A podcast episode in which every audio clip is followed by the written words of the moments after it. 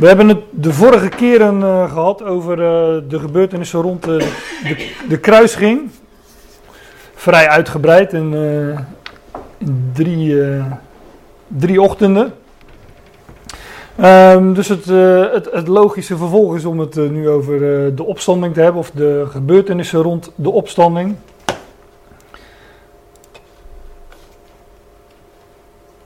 Dus dat gaan we dan ook doen.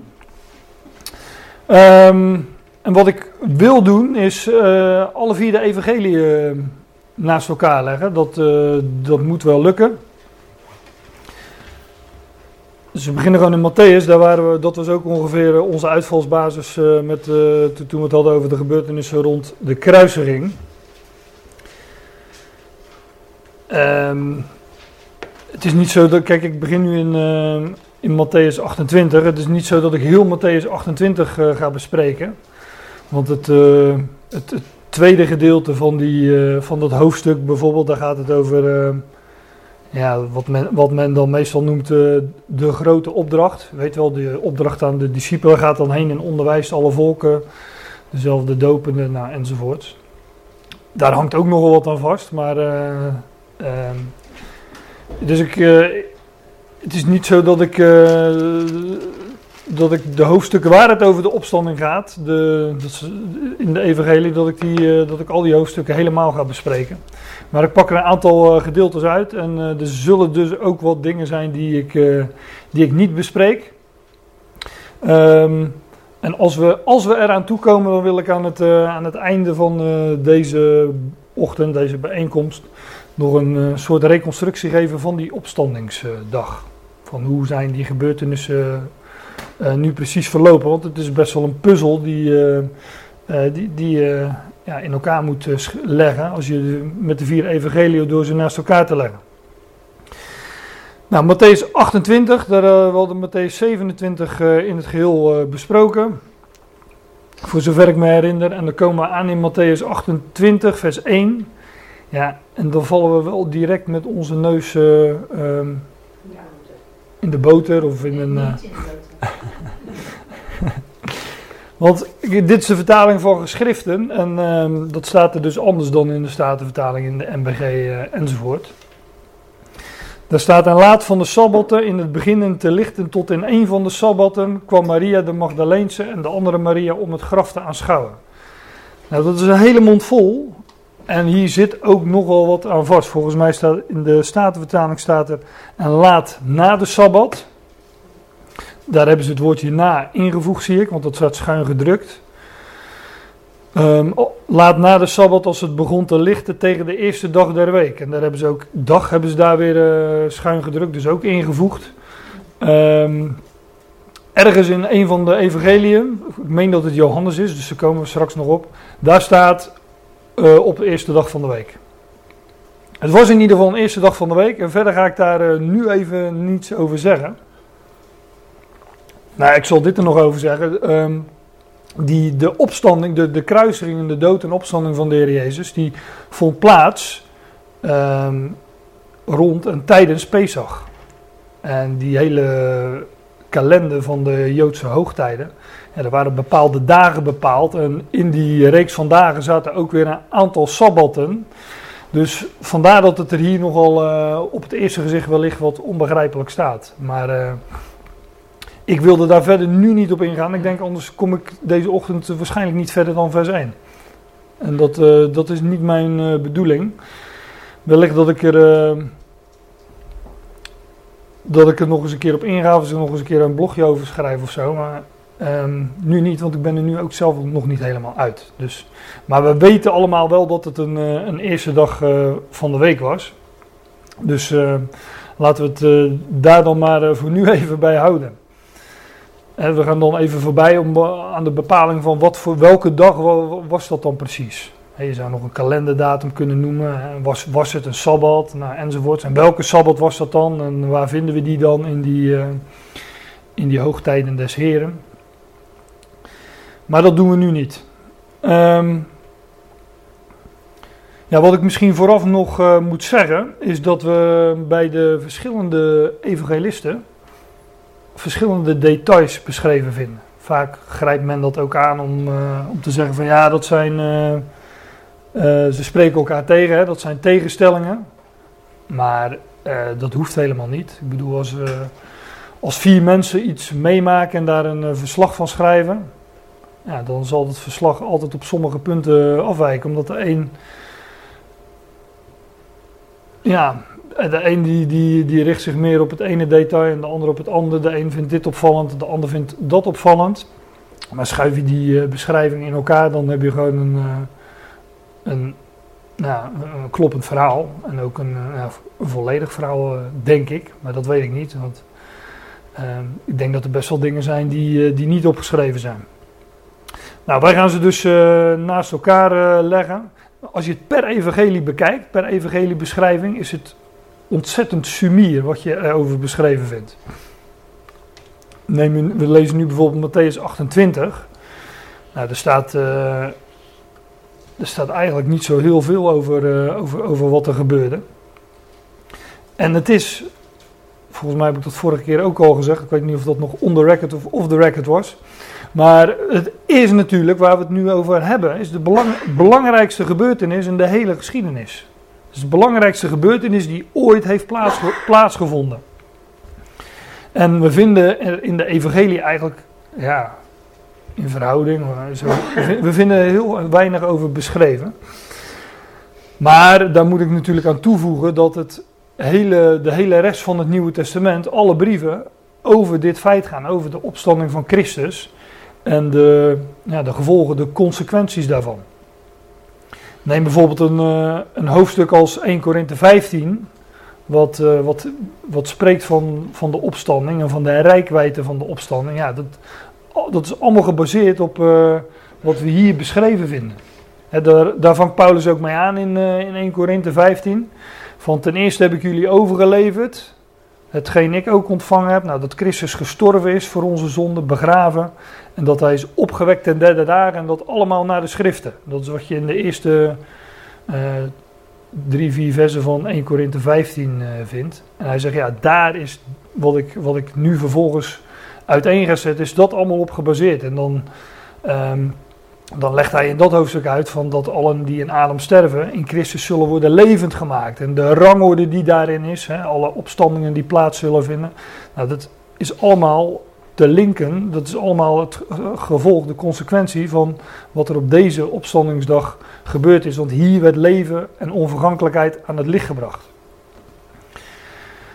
Nou, wat we ook hier vinden in deze hoofdstukken, dat, dat is eigenlijk... Uh, Ehm, het zijn geen we vinden de Heer Jezus na zijn opstanding, die ook verschijnt aan, uh, aan enkelingen.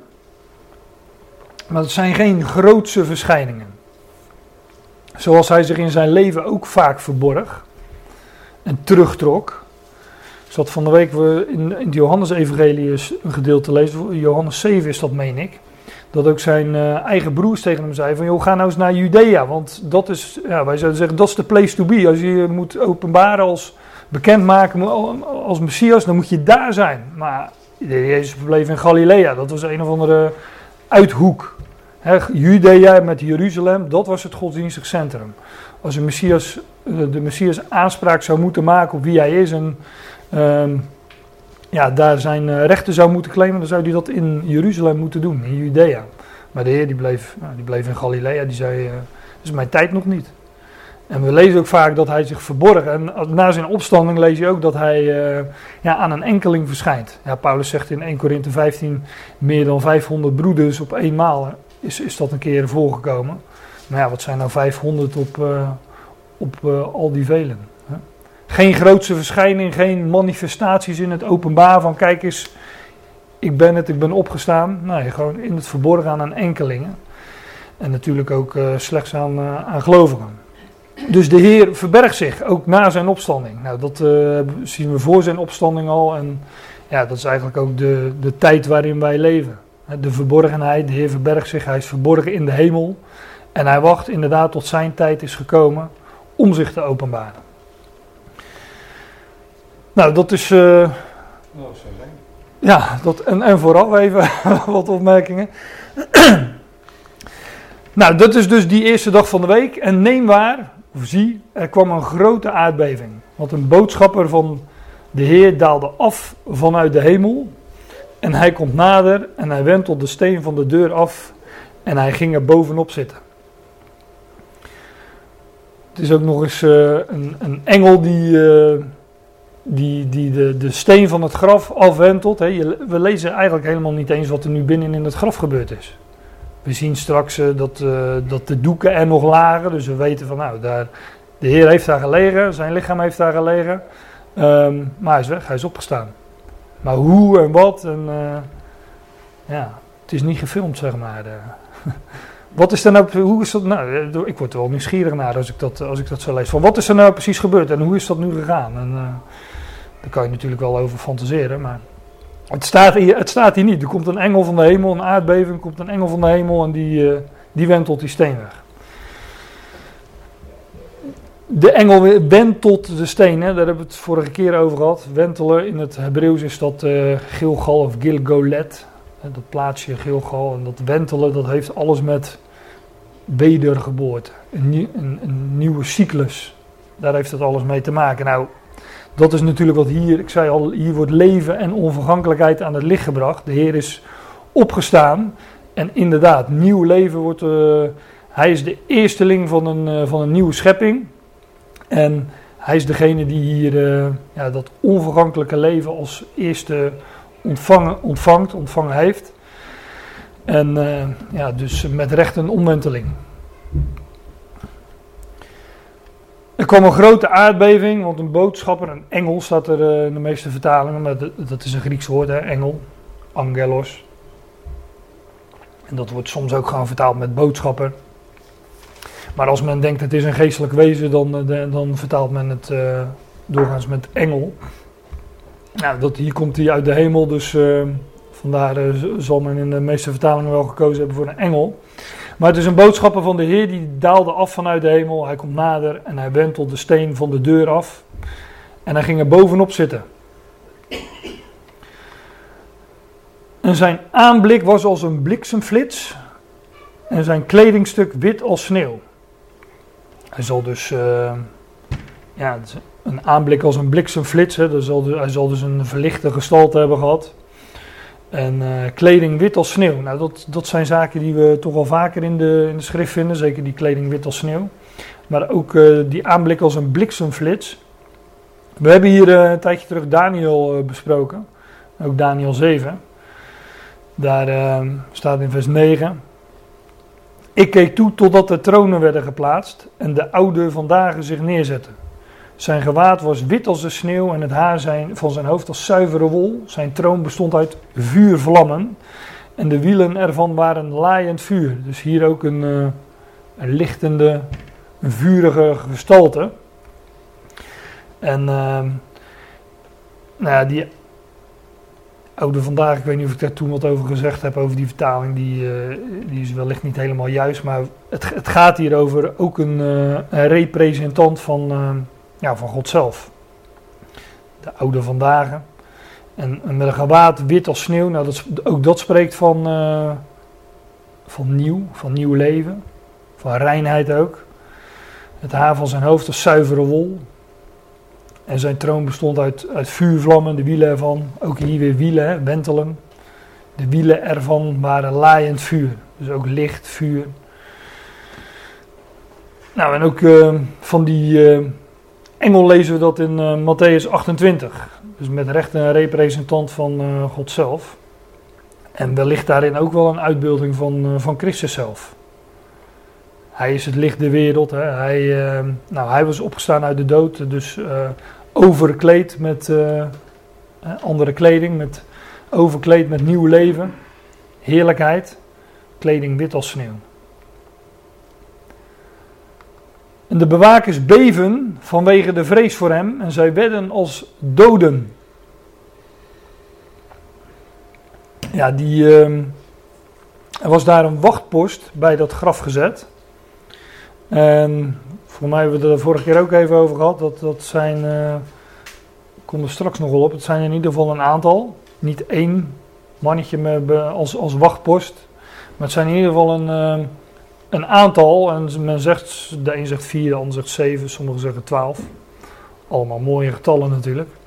Maar in ieder geval waren het, uh, ja, er waren echt een, een aantal wachters. De bewakers beven staat hier. In andere vertalingen staat uh, wachters, hè, bewaarders of wachters.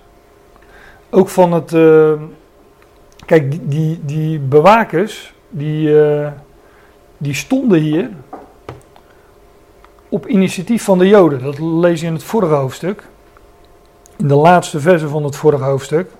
De Joden hadden gevraagd om het graf te verzekeren tot op de derde dag toe. Want, zeiden ze, deze bedrieger heeft gezegd dat hij op de derde dag zou opstaan. En zet, zij zeiden tegen Pilatus, zet een wachtpost bij dat graf. Want stel je voor dat zijn discipelen hem uh, zijn lichaam komen stelen. Dan... Uh, en, en, zeggen dat hij opgestaan is. Dat zou de laatste, dan zeiden ze zoiets als de laatste dwaling zou erger zijn dan de, dan de eerste. Maar die bewakers, dat is even mijn punt wat ik ook wil maken, die stonden daar, die vertegenwoordigden, uh, stonden daar op initiatief van de Joden. Dus zij vertegenwoordigen het Joodse volk bij dat graf. Nou, ze hier staan ze, de bewakers, die staan daar bij het graf vanwege de vrees voor die uh, boodschappen. En zij werden als doden. Ook dat hebben we in de, in de, voor, in de voorgaande geschiedenis van de kruising een aantal keren gezien. Hoe het Joodse volk terzijde werd, zou worden gesteld. En dat dat in de profeten uh, ook een uitgebeeld wordt in de dood. Hè. Ik noem meestal Ezekiel 37 omdat, uh, omdat het daar wel heel duidelijk is, een dal met dorre doodsbeenderen. En dat, dan, ja, dan wordt er gezegd, ja, dat, dat, dat is het volk Israël wordt tot de profeet gezegd. En uh, ja, er wordt natuurlijk. En er wordt op een gegeven moment ook gezegd, geschilderd dat dat dalmen, dat, dat die benen er bij elkaar komen, dat het een lichaam wordt, dat het weer levend wordt. Maar dan staat er ook als commentaar van, ja, ik zal jullie uit jullie graven doen opkomen, volk Israël.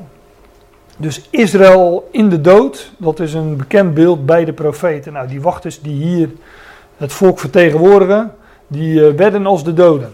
Nou, als je het mij vraagt, is dat ook weer een beeld van, uh, van dat Joodse volk. Dat werd als de doden na de opstanding van, uh, van Christus.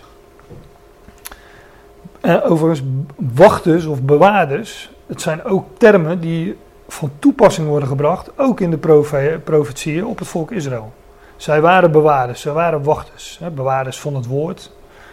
Paulus zegt later, hun zijn de woorden van God toebetrouwd. Maar pak maar een, ik heb nu geen voorbeelden bij de hand, maar pak maar een, uh, een concordantie, uh, zoek dat woord bewaarders of wachters op. En dan zie je dat dat in de profetie ook op, van toepassing is op Israël. Nou, daarom meen ik dat, dat die bewaarders, die wachters hier, die worden als de doden ook een beeld zijn van dat volk Israël. Dat ja, in het graf is. Ik zou zeggen tot op de huidige dag. Want het herstel van, uh, van Israël, zoals we dat ook beschreven vinden in, Israël, in uh, Ezekiel 37, ja, dat is nog toekomst. Nabije toekomst weliswaar, maar het is nog toekomst.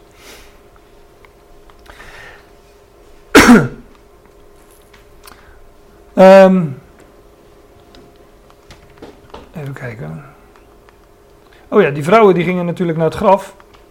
En uh, de boodschapper, die engel, die antwoordde en hij zei tegen de vrouwen: Jullie hoeven niet bevreesd te zijn. Wees niet bevreesd. Want ik weet dat jullie Jezus zoeken, die gekruisigd is. Hij is hier niet, want hij werd opgewekt, zoals hij zei. Kom hier en neem waar de plaats waar de Heer lag. Nou, er wordt. Uh, daar wordt, toch, er wordt toch tot de dames gezegd dat, uh, dat de Heer al had gezegd hè, dat hij uh, opgewekt zou worden. Nou, blijkbaar, maar dat lezen we deze hele geschiedenissen door. Blijkbaar hadden ze dat tijdens zijn leven toch niet of nauwelijks begrepen. We lezen later die geschiedenis in, in Lucas 24 is dat. Daar komen we vandaag zeker niet aan toe. Maar van de Emma-uitgangers en die, uh, die waren onderweg van Jeruzalem naar Emmaus. Daarom heten ze de Emmausgangers. En die zeiden van ja, het is nu al uh, de derde dag. We hadden onze hoop gevestigd op deze Jezus. En uh, ja, we, er kwam een vreemdeling bij hen lopen, wat Jezus zelf bleek te zijn. En ze zeggen tegen hem, weet u dan niet wat hier gebeurd is in Jeruzalem? En uh, degene op wie wij onze hoop hadden gevestigd, waarbij wij van dachten dat het de Messias was, die hebben ze gekruisigd. En hij is uh, dood en het is nu al de derde dag. ja, en ze, ze zeggen er overigens bij, er zijn ook nog enige vrouwen die ons ontsteld hebben en die zeggen dat hij opgewekt is. Toch, toch waren ze op weg naar Emmaus. Kun je nagaan. Hij is hier niet, want hij werd opgewekt, zoals hij zei. Kom hier, neem waar de plaats waar de Heer lag. Dus uh, ja, ze mochten een kijkje nemen in het, uh, in het graf. En ga snel, zegt tegen zijn leerlingen dat hij van de doden werd opgewekt. En neem waar, hij gaat jullie voor naar Galilea. Daar zullen jullie hem zien. Neem waar, ik zei het tegen jullie. Galilea heb ik vast al eerder op geweest, maar Galilea is in de Bijbel Galilea der heidenen. De Heer, toen hij, ook weer toen hij zich openbaarde, deed hij dat in Galilea. Hij zei, ga naar Galilea en daar zullen jullie hem zien. Dus buiten de legerplaats, buiten Jeruzalem, buiten Judea. Ik weet niet of jullie die, uh, dat kaartje van de, van toenmalige Israël een beetje in je hoofd uh, hebt zitten, maar uh, je had in het zuiden Judea, daartussenin lag Samaria en daarboven lag Galilea. Galilea der heidenen wordt het genoemd. Nou, ook weer een beeld van de Heer die zich verbergt voor Judea, Juda, het Joodse volk. En gaat naar, naar Galilea, namelijk naar de heidenen, naar de natie. Daar zullen jullie hem zien. En ze gaan snel weg van het graf met vrees en met grote vreugde. Dat kan dus, hè, die combinatie. En zij liepen om het aan zijn leerlingen, zijn discipelen, te berichten. En toen zij gingen om het aan zijn leerlingen te berichten, en neem maar, Jezus komt hen tegemoet en hij zegt: Verheug je. Die zin die klopt niet helemaal als je het mij vraagt. Maar. En ze komen naar hem toe en zij vatten zijn voeten en zij aanbidden hem. Ja, dat. Uh, als je die evangelie naast elkaar legt, dan zijn er nogal een aantal Maria's die hier blijkbaar uh, bij waren.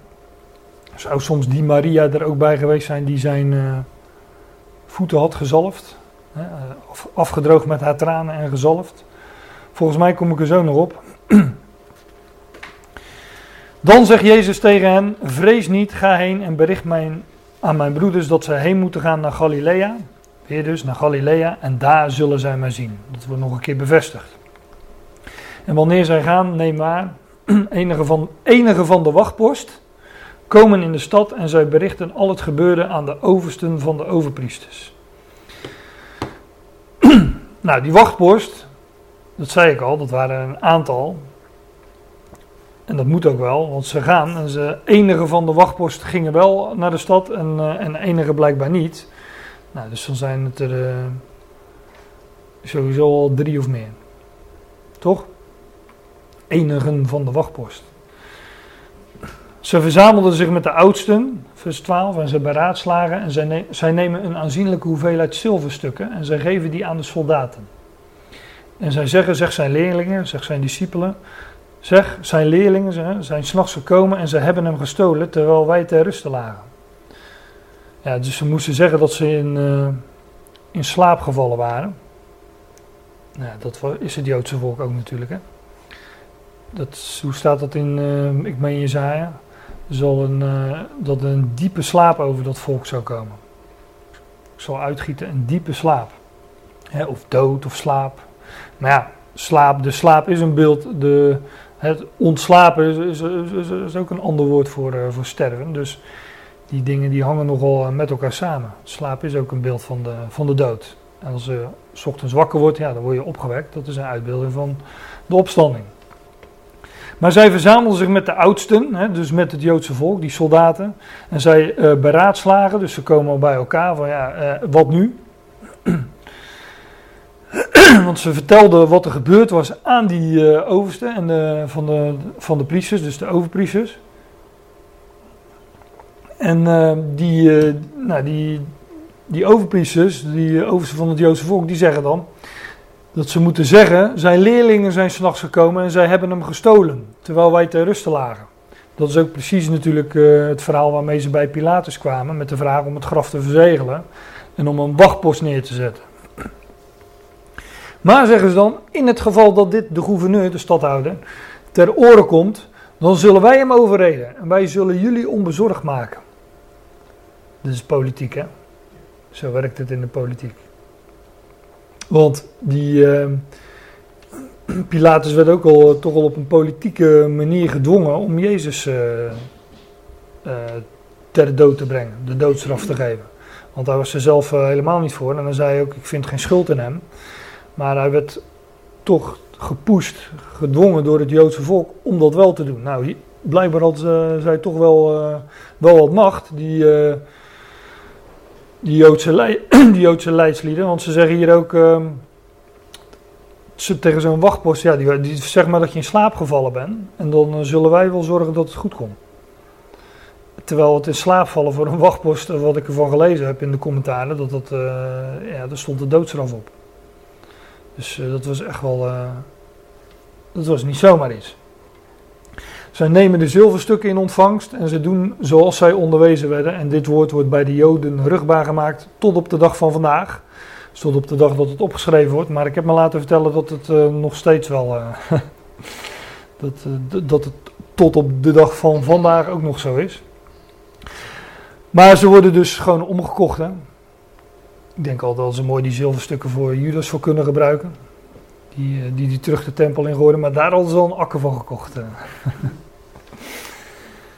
Nou, er is dus vrij. Uh, eigenlijk gaat het grootste gedeelte wat je hier leest over die, over die wachtpost en over uh, de, het verhaal wat, uh, ja, wat zij moesten gaan verzinnen.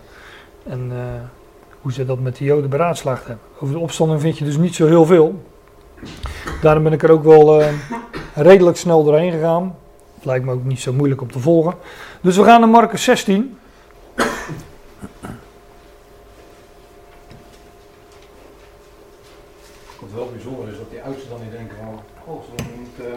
Ja. Uh, de verkeerde aan het huis hebben gehaald. Ja, nou ja. Ze gaan gewoon verder met hun complotjes, zeg maar. Ze gaan gewoon verder met hun complotjes, maar dat, dat is natuurlijk wel wat je, wat je, wat je heel de evangelie doorleest. Hè. Ze hadden, vooral in het Johannes-evangelie, heb je hele lange conversaties tussen de Heer en, uh, en die leidslieden, en andere evangelie trouwens ook. Um, maar Johannes is altijd nogal zwart-wit, dus hij heeft het ook nogal zwart-wit opgeschreven. Het zijn, eigenlijk, soms zijn het echt keiharde confrontaties, waarop ze echt ook geen weerwoord hadden. Dus zij hadden ook wel uh, kunnen bedenken dat hij de Messias was. En uh, dus, ja. op een gegeven moment wordt er ook gezegd van ja, maar als we, als we deze man uh, laten gaan, dan, dan kost dat straks nog onze, onze, kost dat ons onze positie. Dus daar had het natuurlijk ook alles mee te maken. Nou daarover misschien een andere keer uh, wat meer. maar we gaan nu naar Marcus 16. Daar staat in vers 1, en de Sabbat verstrijkt. Staat er hier dus weer net wat anders. Dus nou, als je vanmiddag niets te doen hebt, dan uh, zou ik zeggen, leg dat allemaal eens naast elkaar en uh, kijk eens of je daaruit komt. De Sabbat verstrijkt en Maria Magdalena, Maria de Magdaleense en Maria de moeder van Jacobus en Salome kopen specerijen om hem te gaan insmeren. Leuke vertaling dat insmeren, andere vertalingen zeggen gewoon uh, zalven. Insmeren denk ik eerder aan, aan zonnebrand. Maar... Ja, ja. ik, ik, zag het jullie allemaal denken, dus ik denk nou ik zal het zeggen. maar het is gewoon een, uh, een ander woord voor uh, zalven. En in het Hebreeuws is dat, het Hebreeuws woord Mashiach is, is het woord voor gezalfde, hè, of het eh, werkwoord daarvan, dat betekent zalven. Um, ja, ik zei net al, was een uh, Maria. Hier, gaat het om een aantal Maria's. Als je die uh, evangelie naast elkaar legt, zijn er volgens mij drie of vier. Maar uh, er was dus een Maria die eerder zijn, zijn voeten had, hoe zeg je dat, beweend en ze met haar haar had afgedroogd en daarna met uh, zalfolie had gezalfd. Om ook, uh, ja, gewoon, gewoon, ook als uitbeelding van, uh, van dat, dat, dat de Heer Jezus de Messias was. hij was de gezalfde. Maar dat is precies hetzelfde gebeurd hier. Ze wilden zijn dode lichaam gaan zalven. Ze zijn alleen iets te laat. maar ze, kon, ze konden dat ook niet doen voordat, uh, voordat de Sabbat verstreken was. Want je, mag natuurlijk, je kan natuurlijk niet op de Sabbat met een dode in aanraking gaan komen en ook nog eens uh, zalven. Want het zal ook wel een werk zijn, kan ik me zo voorstellen. Maar die Maria, um, daar, daar, staat in, in Johannes 11, dat is het hoofdstuk van de opwekking van Lazarus. Daar wordt gezegd, Maria, er wordt een toelichting gegeven op Maria, de Maria van Maria en Martha. En daar wordt gezegd, Maria nu was ze die de Heer gezalfd heeft met zalfolie. En dat staat dan in het Griek, zag ik, het woord muro, en dat, uh, dat is mirre. Zij werd gezalfd met uh, zalfolie waarin ook mirre was verwerkt. Hè, wat we ook bij Jezus' geboorte vinden, goud, wierook en mirre. Vandaar dat het ook uh, drie wijzen uit het oosten waren. De een had goud, de ander wierook, de ander mirre. Maar dat terzijde. en ze had zijn voeten afgedroogd met haar haren. En dan staat er uh, nog bij haar broer uh, Lazarus was ziek. Maar dit is om even aan te duiden van ja, deze, het was deze Maria.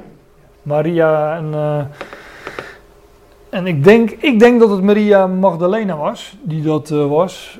Um, en die, die dus, maar daar zijn de meningen nogal verdeeld over. Want deze Maria woonde in, hoe heet dat, Betanië was dat, waar Lazarus woonde. Maar je kan prima natuurlijk in uh, Mag Magdala of Magdalena geboren zijn. En daarom Maria van Magdalena heet, heet of hebben als bijnaam of uh, hoe dan ook. Dus um, ja, olie als uitbeelding van uh, het salven, hè, van de gezalven.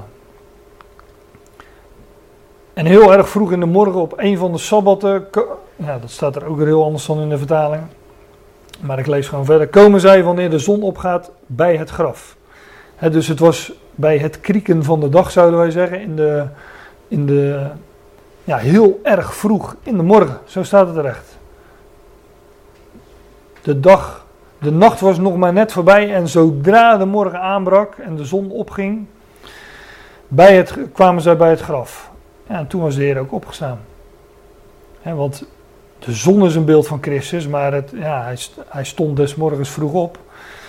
Dat, uh, dat vinden we hier, maar dat vinden we ook in, zo vaak in de typen van uh, de Heer Jezus Christus in het Oude Testament. Als er staat, hij stond s morgens vroeg op, nou dan, uh, dan weten wij genoeg. dan, dan, dan moet het een, een uitbeelding van, van zijn van wat hier gebeurt. Vers 3, en zij zeiden tot elkaar, wie zal voor onze steen afwentelen? Van de deur van het graf. En ze kijken omhoog en ze, aanschouwen, ze zien dat de steen afgewenteld is. Want hij was enorm groot. Het was dus een grote steen die, uh, die niet zomaar afgewenteld kon worden.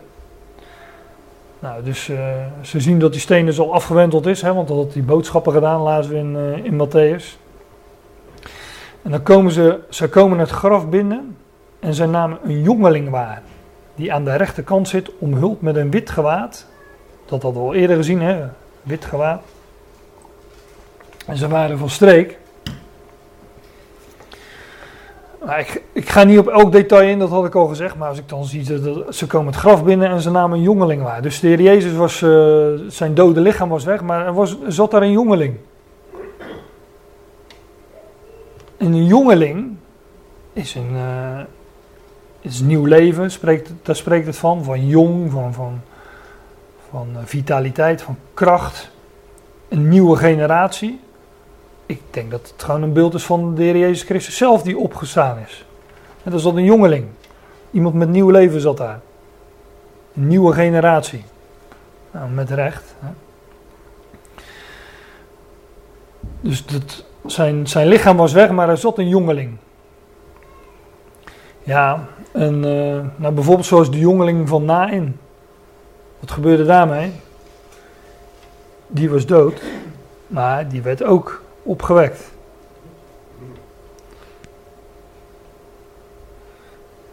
Nain, dat is Grieks.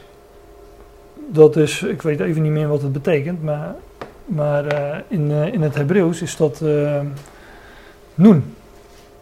En we kennen iemand dat was ook een jongeling. ja, dat was de zoon van Noen. Jozua. Jozua, de zoon van Noen.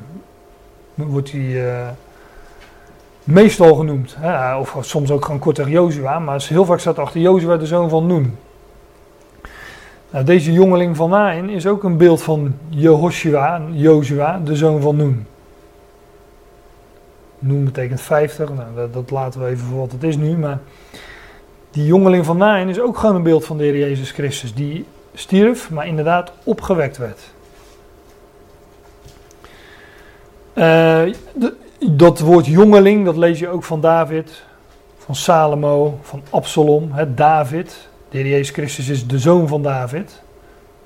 Maar ook Salomo en Absalom waren letterlijk zonen van David. Ook alle, ja, die, zijn, die zijn natuurlijk alle drie typen van de Heer Jezus Christus. En worden alle drie uh, jongelingen uh, genoemd. Het komen nogal eens tegen hoor, in de schrift. Daarom uh, wijs ik er ook maar eens op. Kan dit geen Engels zijn? Hm? Kan dit geen Engels zijn die daar gewoon zit? Omdat hij zegt van, hij zoekt Jezus de Nazarene. Hij is hier niet. Nee. Dat het gewoon een ander was. Ja, ik geloof wel dat het een, een ander was. Maar uh, de vraag natuurlijk is dus wat die ander, ander uitbeeldt. Dus ik, ik, geloof, ik geloof niet dat het. Uh, ik denk inderdaad dat dit ook een engel was. En in, in Matthäus 28 lees je over één engel. Um, straks lezen we over twee, nee, één engel op die zat op de steen van het graf, lazen we geloof ik. Hij had de steen weggewenteld en zat op die steen. Straks lezen we van um, twee boodschappers, twee engelen in het graf. En hier is het er één die genoemd wordt. Maar ik denk ook inderdaad dat, uh, dat, dit, uh, dat dit een engel is. Maar die is daarin wel een, een type, een uitbeelding van, van de Heer Jezus Christus zelf. En ze komen het graf binnen en ze namen een jongeling waar die aan de rechterkant zit. Ja, wat zou ons het uitmaken aan welke kant hij zit? Nou, wellicht vanwege de betekenis. Want van de Heer wordt gezegd, na zijn opstanding, zit aan mijn rechterhand. Totdat ik uw vijanden gesteld heb tot een voetbank voor uw voeten. Maar dat vind je, het is een aanhaling uit Psalm 110. Maar je vindt dat uh, in de toespraak van Petrus in Handelingen 2, waarin hij uitlegt, verklaart waarom de Heer Jezus Christus de Messias is. En, en dat hij nu uh, verhoogd is aan Gods rechterhand.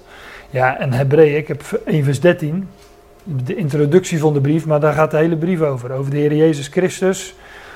Die zit aan Gods rechterhand of als hoge priester uh, het heiligdom is binnengegaan en daar verzoening doet voor de zonde. Maar dat is uh, inderdaad de jongeling, de opgestaande Christus, die daar zit aan Gods rechterhand. Nou, omhuld met een wit gewaad, daar hebben we het al over gehad. En ja, ze waren van streek. En hij zegt tegen hen: Wees niet van streek, hè, vrees niet, wees niet bang. Jullie zoeken Jezus de Nazarene die gekruisigd is. Hij werd opgewekt, hij is hij niet. Nee, maar dit is de plaats waar zij hem plaatsen. Dit is de plek waar zij hem gelegd hebben. Maar ga heen, zeg tegen zijn leerlingen, tegen zijn discipelen en tegen Petrus dat hij jullie, dat hij jullie voorgaat naar Galilea. Ook hier weer. Dan zullen jullie hem zien, zoals hij tegen jullie zei. Ze gaan naar buiten en ze vluchten van het graf weg, want siddering en ontzetting had hen bevangen. En zij zeiden tegen niemand iets, want zij vreesden. Dus het bleef verborgen. Ook hier weer blijven, ja, het blijft verborgen. Nou, doen we Lucas nog voor de pauze. Lucas 24. ja, dat zei ik al, dat is een, uh, een lang hoofdstuk. dat hierin de hele, die hele geschiedenis van die Emmersgangers uh, wordt genoemd. 53 versen zie ik. Vanaf. Uh, ja, niet alleen de geschiedenis van de Emmersgangers. Maar, maar ik bespreek nu alleen het begin. Ja, en je ziet ook een beetje dezelfde dingen terugkomen natuurlijk. Maar op een van de sabbatten De eerste dag van de week was dus ook een sabbat blijkbaar. Op een van de sabbatten, nog diep in de ochtendschemering, kwamen zij en zekere andere vrouwen met hem bij de graftombe. En zij brengen de specerijen die zij gereed maken, dus voor het salven van dat lichaam. En ze vonden de steen van het graf afgewenteld. En toen zij binnenkwamen, vonden zij het lichaam van de Heer Jezus niet. Dus ook hier weer kijken ze in het graf, maar het lichaam was weg. En het gebeurde toen zij daarmee geen raad wisten. En het gebeurde toen, ik zou zeggen dat zij daarmee geen raad wisten, maar oké. En neem waar, twee mannen, oh, twee mannen in bliksemflitsende kleding. Staan bij hen. Zo'n letterlijke vertaling moet ik af en toe wel om glimlachen. Ik weet niet of jullie dat ook hebben, maar bliksemflitsende kleding. Is dat dan wat op dat moment in de mode was? Of, uh...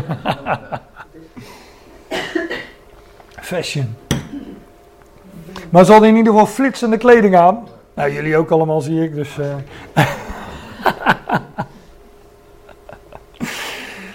werd net al even gerefereerd aan de Lady in Red uh, vanmorgen, dus... flitsende kleding. Maar hier zijn er twee mannen in bliksemflitsende kleding. Maar dan zegt men ook, ja, dat is dus, dus in tegenspraak met uh, Matthäus of uh, Marcus. Maar dat, is, dat hoeft natuurlijk helemaal niet. Als het er twee zijn, dan kan de ander ook opschrijven dat hij. die kan er ook maar één in het verhaal betrekken. Ik bedoel, als er twee zijn, was er in ieder geval ook één. Andersom zou het lastiger worden. Maar, dat, maar hier gaat het over twee mannen in bliksemflitsende kleding. Als ik het lees, dan denk ik altijd aan, aan Handelingen 1. Daar gaat, dat is dan. Uh, hoeveel dagen later? 40 dagen later. Toch? Ja, 40 oh, ja, dagen later. Ja, Pinks is 50. Ja, die kerkelijke kalender. Hè? Nee, maar 40 dagen later dan uh, wordt in Handelingen 1 de hemelvaart van de Heer Jezus beschreven.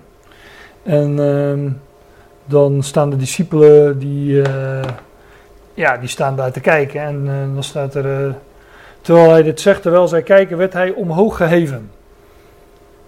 En een wolk vatte hem op, weg van hun ogen. Dus de Heer wordt ook, hij, gaat naar de hemel en wordt, hij wordt als het ware, nou ja, als het ware hier ook letterlijk, verborgen voor hun ogen. Uitbeelding ook hoe dat ja, hoe het voor Israël verborgen zou worden. Dat wordt hier ook uitgedrukt. En zij kijken aandachtig naar de hemel terwijl hij gaat. En neem maar, twee mannen in witte kleren stonden bij hen. Dus ook hier weer die twee, nou ja, ik wil niet zeggen die twee mannen in witte kleren, maar ook hier weer twee mannen in witte kleren. En die zeggen, mannen Galileërs, waarom staan jullie daar en kijken jullie op naar de hemel? Deze Jezus die van jullie opgenomen wordt in de hemel, zal op dezelfde wijze komen zoals jullie hem gadeslaan, dat hij naar de hemel gaat. Dus er wordt hier een, uh, ook meteen een link gemaakt met zijn, er wordt hier gesproken over de hemelvaart, maar meteen een link gemaakt met zijn wederkomst. En tot dan zou hij verborgen blijven, inderdaad, voor hun ogen, voor het volk van Israël. Maar het zijn twee mannen in witte kleren die wel weten hoe het zit. En als je het mij vraagt, is dat een uitbeelding van de gemeente. En die twee speelt nogal eens een rol bij de gemeente. Hè. De, het eerstgeboorterecht is een dubbel deel. Maar de gemeente is ook hoofd en lichaam, of jood en heiden. Nou, enzovoort. Maar zij hadden witte kleren. Hè. Ze waren dus. Uh, ze hadden een. Uh, een, uh, een verheerlijkte gedaante. Nou, wij, wij hebben die heerlijkheid ook ontvangen in hem. Het is allemaal nog verborgen, maar wanneer Hij geopenbaard wordt die ons leven is, dan zullen wij ook met Hem verschijnen in heerlijkheid. Terug naar Lucas 24. daar zagen ze dus die twee mannen en ze worden zeer bevreesd en zij neigen het gezicht ter aarde. En de mannen zeiden tot hem, waarom zoeken jullie de levende bij de doden? Dus hij was blijkbaar ja, hij was opgewekt en uh, ze zochten hem in een graf. Hij is hier niet, hij werd opgewekt. Herinner je hoe hij toen hij nog in Galilea was tot jullie spreekt en zegt: De zoon van de mens moet overgeleverd worden in de handen van zondige mensen en gekruisigd worden. En op de derde dag opstaan. En zij herinneren zich zijn uitspraken. Het blijft toch, ik blijf dat frappant vinden als ik dat lees. Dat ze, op het moment dat het ze gezegd wordt, dan herinneren ze het zich pas weer. Terwijl de Heer toch. Uh, ze had geprobeerd duidelijk te maken. Nou ja. Past allemaal in zijn plan natuurlijk, want zo is het, uh, zo is het wel. Ik lees nog even verder, de laatste versen. En zij keren terug van het graf en zij berichten al deze dingen aan de elf en aan alle overigen. Ja. Het waren Maria de Magdaleense, Johanna, Maria die van Jacobus en de overige vrouwen die samen met hen waren, die deze dingen zeiden tot de afgevaardigden. En afgevaardigden is gewoon, eh, dat zijn de apostelen. Deze letterlijke vertaling uh, kiest voor afgevaardigden. En deze uitspraken kwamen hen voor als onzin. En zij geloofden hen niet. Maar Petrus staat op en hij liep naar het graf. En wanneer hij zich bukt om te kijken, ziet hij alleen de linnen winsels. En hij ging weg naar zijn huis en hij verwondert zich over wat er gebeurd is. Dus Petrus, zijn naam betekent de horende. Ik, ik ga daar even vrij snel aan doorheen, want we hebben, dat hebben we allemaal een keer besproken, uh, meen ik. Nou, dat weet ik eigenlijk niet.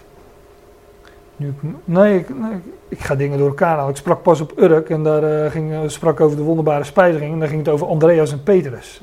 Toen heb ik uitgelegd dat, dat Petrus de horende betekenen. En dat die twee mannen, Andreas en Petrus, ook twee mannen, ook een uitbeelding zijn van de gemeente. Maar hier is het dus Petrus en zijn naam betekent de horende. En dat is natuurlijk sowieso een, uh, een uitbeelding van geloof. Hè? Horen, gehoor, samen. Um, maar Petrus is de horende en uh, hij liep naar het graf en hij bukt zich om te kijken en hij ziet alleen de linnen winsels. Dus alleen die linnen doeken lagen daar. Uh, doeken of linnen klederen kwamen we al eerder tegen hè, in de, de, geschiedenis ook van de kruisiging. Uh, bijvoorbeeld het klederen van Jezus die verdeeld werden onder die Romeinse soldaten. Uitbeelding van zijn heerlijkheid die naar de natieën ging. Dat, uh, het waren Romeinse soldaten, dus uit de natieën.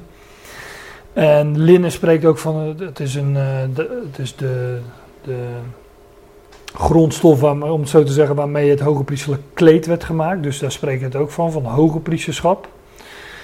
Uh, dus het lichaam is weg, maar wat er ligt is een priesterlijk kleed. Als uitbeelding van de opstanding van Christus. En het is Petrus, de horende, als uitbeelding van de gemeente die, uh, ja, die daar als eerste natuurlijk bij is. Want uh, hij is hier een eersteling. Hij ging weg naar zijn huis en hij verwondert zich over wat er gebeurd is. En dat verwonderen in de profetieën, dat weet ik zeker dat we het daar wel een keer over hebben gehad. Want dat kom je in hoofdstuk 27 ook tegen. Dat gaat wel ook over onze tijd. Het, dat hoe het Joodse volk. Uh, ja, de tekst komt nu niet bij me opborrelen.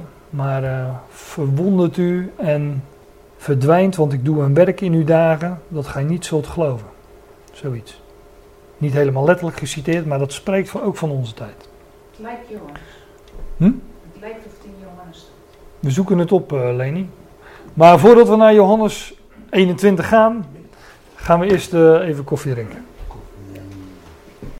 Ja, we pakken de draad weer op. Uh, we wilden naar Johannes 21 gaan. Eerst nog even een uh, kleine rectificatie. Voor. Ja. Eerst nog even een kleine rectificatie voor in ieder geval voor de mensen die dit nog naluisteren. Ik weet niet of die er zijn natuurlijk, maar. Ik had het over Petrus, maar ik. Nou, ik had het over Simon, maar er staat Petrus. En Simon betekent de horende en Petrus betekent rots. En. dus dat even als rectificatie. Maar hij heette Simon Petrus voluit. Tenminste, ik weet niet of hij ook nog meerdere namen had. Maar... Oké, dan gaan we nu naar uh, Johannes 21.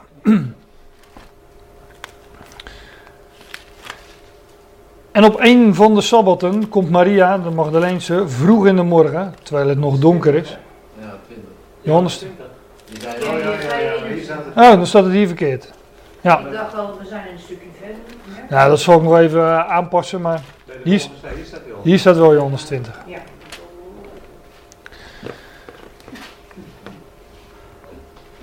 Scherp blijven, hè? Ja. Hier Ja. staat dan op de eerste dan de week bij. Maar kijk, dit, dit is wel goed, want nu word ik meteen op de vingers getikt. Dat, dat, eh, dat hadden jullie net ook best wel mogen doen, voordat ik eh, Ja, een, heel, eh, een heel verhaal over Simon en er staat gewoon Petrus. Ja, je wordt ook ouder. Nee, maar jullie moeten ook een beetje scherp blijven. Dus, eh. Op een van de sabbatten komt Maria de Magdaleense vroeg in de morgen, terwijl het nog donker is, naar het graf. En zij bekijkt dat de steen van de deur van het graf weggenomen is. Nou, dat weten we. We weten ook hoe dat gekomen is. Hè? Dat had die uh, boodschappen, die engel gedaan.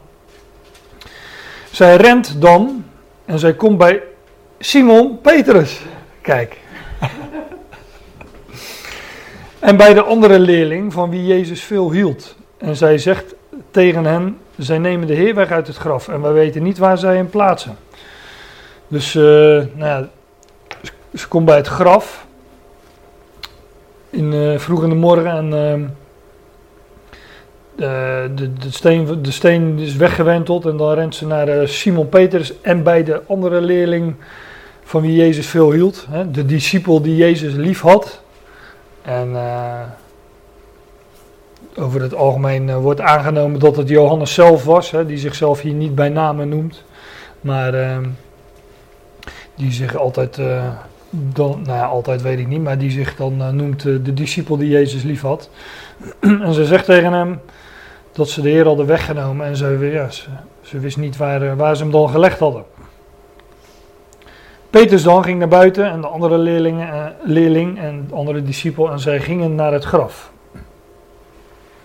En de tweeën renden tezamen en de andere leerling loopt vooruit, Johannes dus denk ik, sneller dan Petrus en hij kwam het eerst bij het graf. Wat al een wonder is, want Petrus was altijd overal de eerste.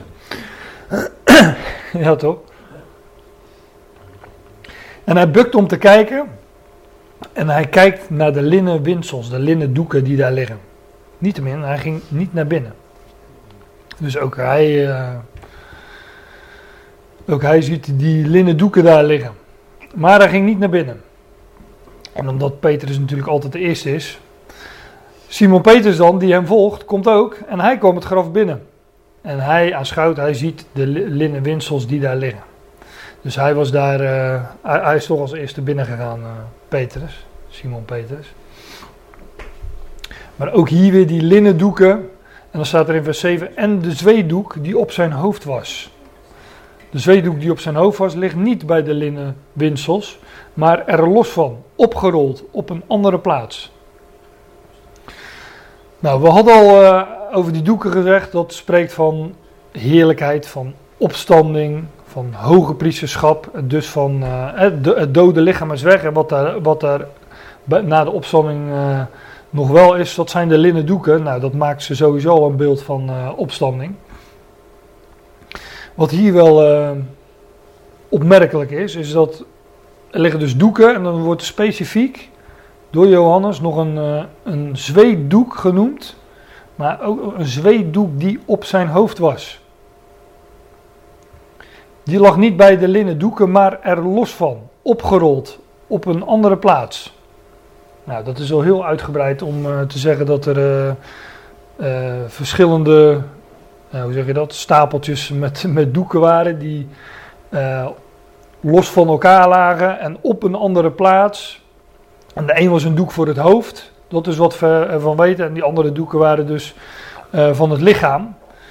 En als je het mij vraagt, is dat uh, dan ook een uitbeelding van hoofd en lichaam. Na de opstanding van Christus, die op een andere plaats zijn. Ons hoofd, Christus, is in de hemel en wij zijn hier op aarde. Hoofd en lichaam, of hoofd, ja, hoofd, zoals hier die hoofddoek en die lichaamsdoeken, zijn op een andere plaats. Hoofd en lichaam zijn op een andere plaats. Fysiek, hè? geestelijk. Geestelijk zijn we natuurlijk uh, ook gezet in de. Maar het is, dat is natuurlijk uh, een manier om het te zeggen. Hoofd en lichaam zijn op een andere plaats. Op dat moment dan kwam ook de andere leerling, andere discipel binnen, die eerst aan het graf kwam. En hij nam waar, hij zag het en uh, hij gelooft. wat zag hij dan? Hij zag die, die doeken, zoals Simon Peters die ook zag. Want zij kenden tot nu toe de schrift nog niet dat hij uit de doden moest opstaan. De leerlingen dan gingen weer weg naar hun huis. En Maria, Maria stond buiten het graf, grafgewelf, en zij huilde. Als zij dan huilde, buk zij om in het grafgewelf te kijken. En zij aanschouwt, daar heb je ze weer, twee boodschappers, twee engelen in witte, in witte kleren. die daar zitten. één aan het hoofdeinde en één aan het voeteinde, waar het lichaam van Jezus gelegen had. Wat we in Lucas 24 ook lazen. Hè? Het gebeurde toen ze daarmee geen raad wisten. Nee, maar twee mannen in bliksemflitsende kleding staan bij hem. Nou, net uh, voor de pauze hadden we het daar al uh, even over. Als uitbeelding van, uh, van de Ecclesia, van de gemeente. En ik geloof dat dat hier in Johannes ook het geval is. Die twee engelen in witte kleren. Staat er nog eens bij, ook hier. één aan het hoofdeinde en één aan het voeteinde. Dus ook hier heb je weer hoofd en lichaam. Overigens, die, die voeten die worden ook nogal eens genoemd hè, in, uh, in de profetie. U doet hem heersen over de werken van uw, uw handen. U hebt alles onder zijn voeten gelegd. Daar gaat het ook over uh, ja, in Psalm 8 al. Over Christus, maar ook zij die van Christus zijn, die bij hem horen alles is onder zijn voeten gelegd. Nou, dit, dit zijn. Uh, dit, dit vinden we wel vaker in de psalmen, maar bijvoorbeeld ook Paulus die het aanhaalt in Efeze. En die daar uitlegt dat, uh, ja, dat, dat het gaat om hoofd en lichaam. Dus straks, als Christus in heerlijkheid zal verschijnen, dan zal hij verschijnen met zijn lichaam, en wij zijn zijn lichaam, en dan zal alles onder zijn voeten worden gesteld. Nou, daar worden wij dus bij betrokken. Daar zijn wij onderdeel van. Wij delen in die positie van Christus. Wij zijn niet alleen met hem begraven, gestorven en opgewekt. Hè, dat zegt bijvoorbeeld ook uh, Romeinen 6. En, nou er zijn talloze schriftplaatsen die dat zeggen. Dat is een rode draad door de, door de brieven van Paulus. Dat wij delen in wat hem ja, in, wij delen in hem, wij zijn in Christus, dat is de kortste manier om het uh, te zeggen. Maar wij delen dus in zijn, in, zijn, uh, in zijn dood en wij delen in zijn opstanding. Maar wij zijn zelfs met hem gezet in de hemel. En wanneer dat moment. Uh, we hadden net dat vers van dat hij zit aan zijn rechterhand totdat. Nou, wanneer dat moment van totdat is gekomen, ook dan zullen wij delen in zijn positie. En als Christus dus um, ja, deze schepping aan zich, als, als deze schepping aan Christus onderworpen wordt, dan delen wij in die positie. Zullen wij ook in die positie delen. nou, daar gaat het dus uh, in beeld ook over uh, in, uh, in Johannes 20.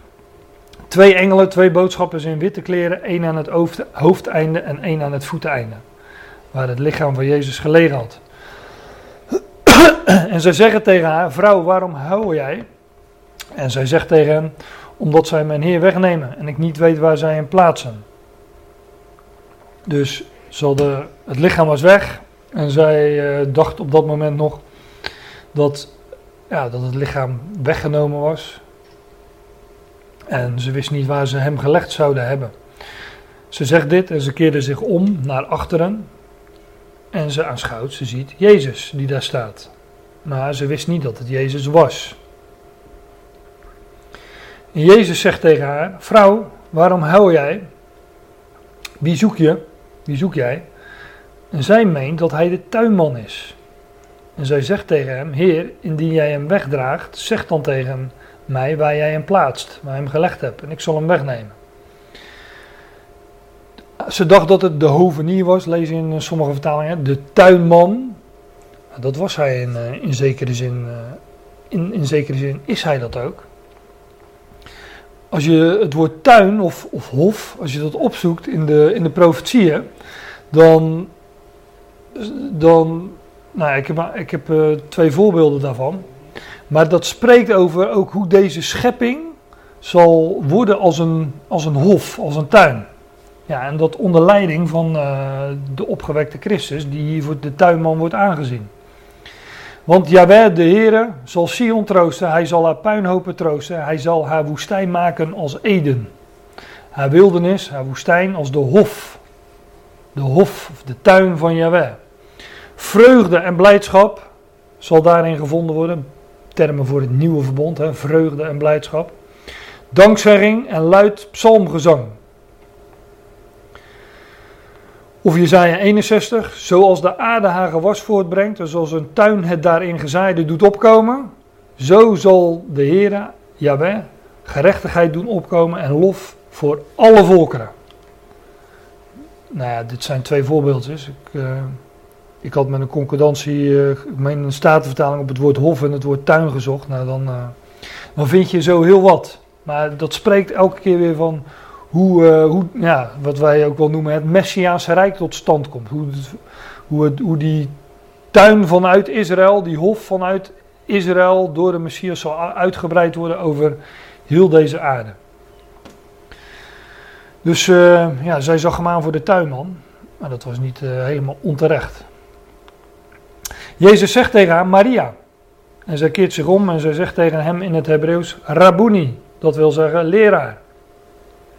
En Jezus zegt tegen haar: Raak mij niet aan, want ik ben nog niet omhoog gegaan naar mijn vader. Maar ga naar mijn broeders en zeg tegen hem: Neem maar, ik ga omhoog naar mijn vader en jullie vader en mijn God en jullie God. Maria de Magdaleense gaat en zij bericht het aan de leerlingen. En ze zegt: Ik heb de Heer gezien. En dat hij dit tegen haar zei. Ja, en hier wilde ik dus maar uh, stoppen met, uh, met lezen. Um, want ja, ik heb daar wat keuzes in moeten maken natuurlijk. Hè. Ik zei al, die Emmausgangers en uh, hier het vervolg, komen, het vervolg vinden we de verschijning aan de, aan de discipelen. En het, de geschiedenis met Thomas. Nou ja, dat zou voor deze ochtend wat te ver voeren om dat allemaal te bespreken. Dus ik heb, er maar voor, ik heb ervoor gekozen om, om hier de punt dan te zetten. Iets vroeger dan, dan ik zelf gedacht had, maar dat geeft niet. Um, wat ik nog wel uh, heb, is een overzicht van de gebeurtenissen. En uh, die, die, die, vond ik in een mooie blog op, op goedbericht.nl. En ik zat dat zo door te nemen. Dat, dat is een, een ja, soort reconstructie van de opstandingsdag. En um, in, in die blog worden daar. Ja, André heeft die vier evangelieën naast elkaar gelegd. En heeft dat ge, geprobeerd, en volgens mij heeft hij dat goed geprobeerd, om dat te reconstrueren. Ik heb, geprobeerd, ik heb geprobeerd om daar wat gaten in te schieten, maar dat is me niet echt gelukt. Ik denk, nou, dan, kan ik het, dan hoef ik het ook niet zelf uh, te gaan bedenken. En dan uh, kunnen we dat gewoon eens even doorlezen, gewoon voor, voor het volledige plaatje even. We gaan het nu niet uitgebreid bestuderen, maar ik lees gewoon even die stapsgewijs die punten door. Als je nou heel die blog wil lezen, als ik die presentatie op, mijn, op die PowerPoint op mijn website zet, dan kan je gewoon hier op die link klikken en dan kom je bij die blog terecht. Maar ja, soms citeer ik ook wel eens Wikipedia, maar dit keer een keer van goed bericht. Jullie niet onbekend. Maar, oh ja, wat, maar de aanleiding voor mij was een beetje, ik dacht van ja, zal ik nou al die schriften, die vier evangeliën, zal ik daar gewoon, zal ik, ik, ik wilde daar eens een compleet overzicht van maken. Door alle versen die achter elkaar horen, achter elkaar te zetten. Maar dat is best wel een werk natuurlijk. En ook best wel lastig, omdat er heel veel overlap in sommige versen zit. Als je nou bijvoorbeeld alle vier gedeeltes die ik nu besproken heb, als je, daar, als je dan die eerste versen zeggen, het eerste vers zegt elke keer eigenlijk hetzelfde.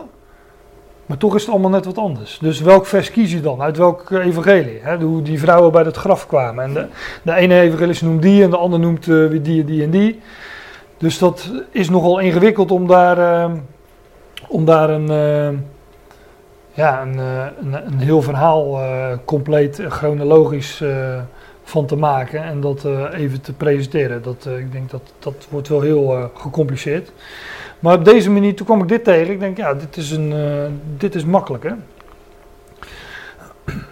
Minimaal vier vrouwen.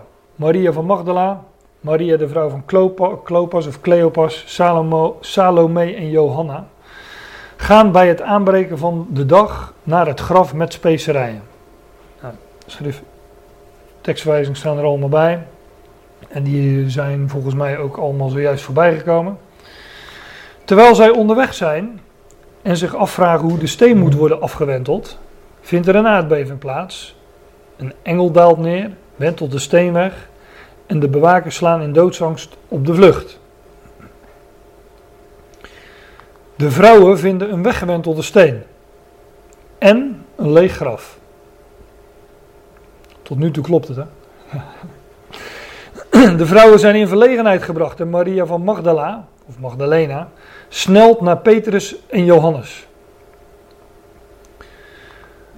De andere vrouwen zien twee mannen in blinkend gewaad, één op de steen zitten en de ander, een jongeling, in de grafkamer ter rechterzijde.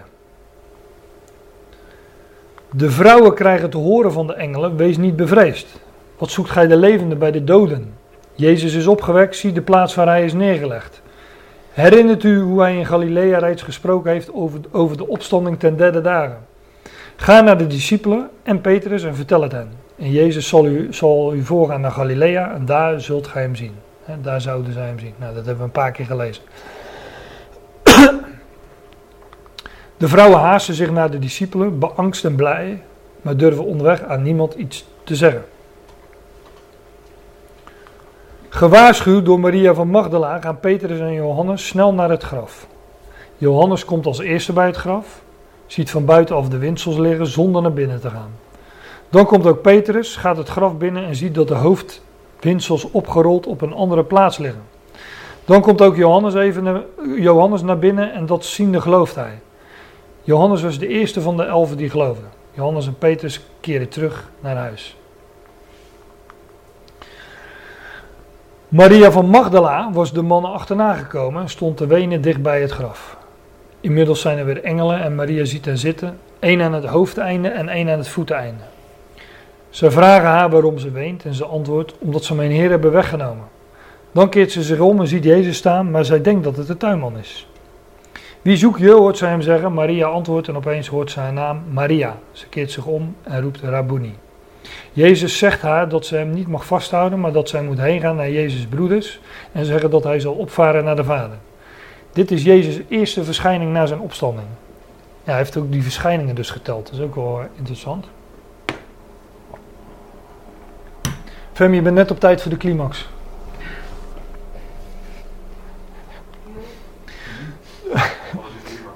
Ja. De soldaten komen in de stad en berichten de overpriesters van het gebeurde. In een vergadering met de oudsten wordt het besluit genomen de soldaten veel geld te geven voor het verspreiden van het gerucht dat de discipelen het lijk van Jezus hebben gestolen terwijl zij sliepen. De overpriesters garanderen de soldaten dat zij niet in de problemen zullen komen bij de stadhouder. Wanneer de vrouwen bij de elfen en al de anderen hun verhaal vertellen, worden ze niet geloofd. Nadat de vrouwen kennelijk weer zijn weggegaan, komt de Heer hen tegemoet en groet hen. Zij vallen voor hem neer en grijpen zijn voeten. Jezus bevestigt wat zij eerder hoorden van de engelen, namelijk om de discipelen te berichten dat ze naar Galilea zouden gaan. Dit is Jezus' tweede verschijning. Overigens dit, um, ze zijn kennelijk weer weggegaan. Dat moet wel, want eerst mochten zij hem niet aanraken en hier raken ze hem namelijk wel aan. Dus dat is een klein uh, jaartje in het verhaal dat je dan kennelijk zelf moet invullen dat ze toch weg zijn, dat ze weg zijn gegaan en weer terug zijn gekomen. Ook Maria van Magdala bericht haar belevenissen aan de discipelen. Later in de dag maar daar hebben we het dus niet over gehad. Hè? Die kennen jullie vast wel, die geschiedenis. Later in de dag verschijnt de Heer incognito aan twee van hen. Waarvan de een Cleopas heet. Ze zijn op weg naar Emmaus, dat ruim 10 kilometer van Jeruzalem verwijderd was. Onderweg hebben ze een gesprek over de gebeurtenissen van de laatste dagen. En ze vertellen met afkeer van de berichten van vrouwen die verschijningen van engelen gezien zouden hebben, maar Jezus zelf niet. Aangezien zij geen weet hebben van de twee verschijningen, hebben zij kennelijk het gezelschap van de discipelen verlaten nadat de vrouwen hun belevenissen hadden verteld. De vreemdeling neemt hun hun ongeloof kwalijk en opent de schriften. Wanneer bij de avondmaaltijd de ogen opengaan voor de identiteit van de vreemdeling, is hij plotseling verdwenen. Dit is Jezus' derde verschijning dus aan die Emmausgangers. In de loop van deze dag is Jezus ook aan Simon Petrus verschenen. Dit is Jezus' vierde verschijning. Dat hebben we niet gelezen, maar zoek het op. Bij de terugkeer van de Emmausgangers naar Jeruzalem in de avond vinden zij de elfen vergaderd en deze zeggen: De Heer is waarlijk opgestaan en is aan Simon verschenen. De Emmausgangers verhalen ook van hun ervaringen. Terwijl de deuren gesloten waren uit angst voor de Joden, verschijnt Jezus plotseling in hun midden en zegt: Shalom, hè, vrede. De aanwezigen zijn verschrikt en menen een geest te aanschouwen. Jezus verwijt hen ongeloof en nodigt hen uit zijn handen en voeten te zien en hem te betasten om te overtuigen dat hij geen geest is. Van blijdschap kunnen ze nog niet geloven en daarom eet de Heer demonstratief een gebakken vis.